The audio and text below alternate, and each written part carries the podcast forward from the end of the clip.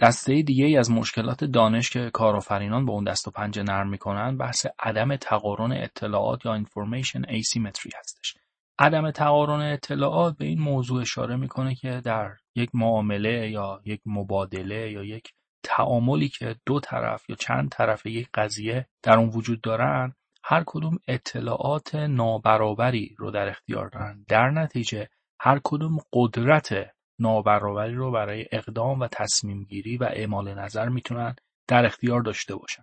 خب این شرایط تقریبا در همه جا ممکنه وجود داشته باشه یعنی صرفا مختص به فعالیت کارآفرینانه نباشه. در هر خرید و فروشی معامله ای در هر اقدامی در بازار ممکنه این اتفاق بیفته. بنابراین اشخاص کاری که می‌تونن انجام بدن این هستش که تا جای ممکن این نابرابر بودن رو کمتر بکنن.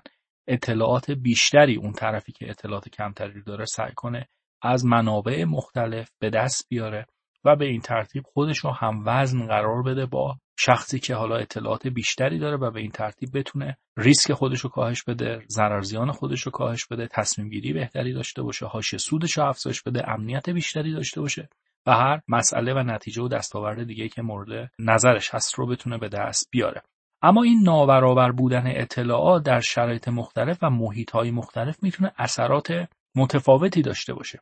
یعنی در محیط هایی که ممکنه اعتماد در اون پایین تر باشن سرمایه اجتماعی در اون پایین تر باشه این نابرابر بودن اطلاعات اثر منفی بیشتری داره و در محیط هایی که سرمایه اجتماعی بالاتری داره مردم به هم اعتماد بیشتری دارن. ساختارهای نظارتی، قانونی، قضایی، پیگیری بهتری وجود داره و عملکرد بهتری دارن و حفاظت ممکنه بکنن از شهروندان یا کنشگران. در این شرایط باز دوباره نابرابری اطلاعات ممکنه اثر منفیش کمتر باشه. به چه ترتیب؟ ما می‌تونیم تئوری هزینه مبادله اقتصاد رو در اینجا نگاهی بهش بندازیم. در تئوری هزینه مبادله گفته میشه که در اقتصادهایی که شفافیت کمتری دارن یا فساد بیشتری دارن هزینه های اقدامات افزایش پیدا می‌کنه. که حالا هزینه مبادله اصطلاحی هستش که به کار برده میشه. یا در این اقتصادها اینطوری میشه گفتش که فعالیت های دلالگونه ممکنه بیشتر بشه. برای روشن شدن قضیه بزنید یه مثال بزنم. فرض کنید یک شخص در یکی از کشورهای اسکاندیناوی می‌خواد بره یه اتومبیل بخره یا در اروپا یا هر جایی این شخص تنها کاری که باید بکنه اینه که بره به نمایندگی. آیدی کارتشو بده یا آدرس محل سکونتشو بده.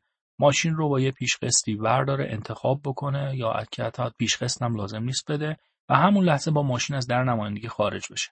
یا از طریق اینترنت ماشینش رو انتخاب می‌کنه شماره شناساییش رو میده و همینطور سفارش انجام شده نهایی شده. ماشین براش ارسال میشه و به صورت اتوماتیک از حساب بانکی اون شخص هر ماه اقساطش برداشته میشه. یعنی خرید بسیار سریع و راحت. اما فرض بفرمایید شما می‌خواید یه ماشین اینجا بگیرید. احتمالا اگر بخواد اون ماشین دست دوم باشه باید سایت های مختلفی رو بگردید و دائما این سایت ها قیمت های مختلفی رو ممکنه بدن به شما و تازه مدتی طول می‌کشه تا بازه قیمتی دستتون بیاد. بعد از اونجا به بعد باید برید دونه دونه ماشین ها رو ببینید. آیا این مشکل فنی داره نداره؟ شرط کارکردش به چه ترتیب بوده و غیره.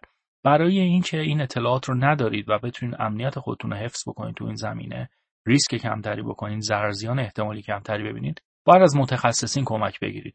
حالا ممکنه برید با یک مکانیک آشنا این کار رو انجام بدید از دوستانتون یا از دوستانی که آشنایی تو این زمینه ها دارن کمک بگیرید یا اینکه ماشین رو بردارید به مراکز فنی و تشخیصی مکانیکی ها تشخیص رنگ و غیره ببرید تا از تازه صحبت های طرف دیگه معامله اطمینان بتونید حاصل بکنید. و بعد از اون هم دوباره فرایندهای طولانی دیگه ممکنه وجود داشته باشه. بنگاه ماشین قولنامه کردن ها تعویض پلاک ها سند زدن یا نزدن ها اومدن کارت یا نیومدن ها و داستان های دیگه. بنابراین یک خرید ساده می‌بینید که چقدر می‌تونه مراحل مختلفی رو اینجا داشته باشه و هر مرحله هم به موجب عدم تقارن اطلاعاتی که احتمالا در اون وجود داره ریسک شما بالاتره و احتمال ضرر کردن شما در این فرایندهای متعدد خیلی خیلی افزایش پیدا می‌کنه. به نسبت یک شرایط مشابه اما عدم تقارن اطلاعات کمتر محیط شفافتر و محیط حمایت تر که با یکی دو اتفاق رخ داد و اقدام شما می‌تونید خرید خودتون رو انجام بدید. همین مثال رو برای مسکن در نظر بگیرید و برای خیلی از چیزهای دیگه. بنابراین عدم تقارن اطلاعات یا نابرابر بودن اطلاعات در محیط هایی که اعتماد در اون کمتره.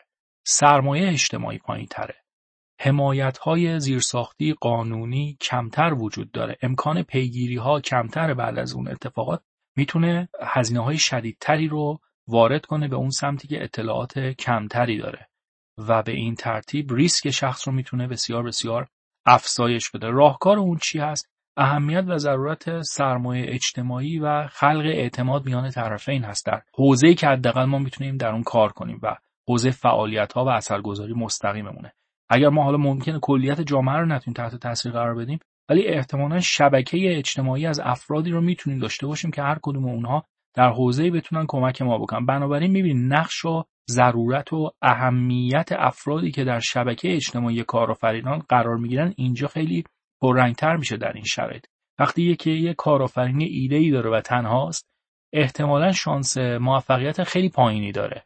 و ممکنه ضرر های بیشتری داشته باشه. ولی هر که این شخص شبکه اجتماعی گسترده تری داشته باشه با شتاب دهنده هایی در ارتباط باشه با مراکزی در ارتباط باشه با مشاورانی در ارتباط باشه اساتید دانشگاهی اساتید دوره های حرفه‌ای و سایر داستان ها این افراد می‌تونن عدم تقارن اطلاعات رو برای این شخص کارآفرین میزانش رو کمتر بکنن. می‌تونن افرادی رو به این شخص معرفی بکنن که در حوزه اعتماد اونها هست. در نتیجه در حوزه اعتماد این شخص کارآفرین هم می‌تونه قرار بگیره. می‌تونن در جلسات شرکت کنن و این عدم تقارن اطلاعات رو کمتر بکنن به نفع شخص کارآفرینی که در این مثال ما اطلاعات کمتری در دست داره. بنابراین نقش این شبکه اجتماعی در این شرایط خیلی می‌تونه به نفع این شخص کارآفرین باشه. بنابراین کارآفرینان در کنار اینکه دارن همواره ایده های خودشون رو گسترش میدن مهارت های خودشون رو گسترش میدن به دنبال خلق بازار و تمام این موارد هستن. یکی از کارهایی که همیشه می‌تونن انجام بدن اینه که یک شبکه قدرتمند از افرادی رو که می‌شناسن خلق بکنن حفظ بکنن و ارتقا بدن. تا به این ترتیب بتونن به صورت مشترک تکاملی و تعاملی رشد بکنن.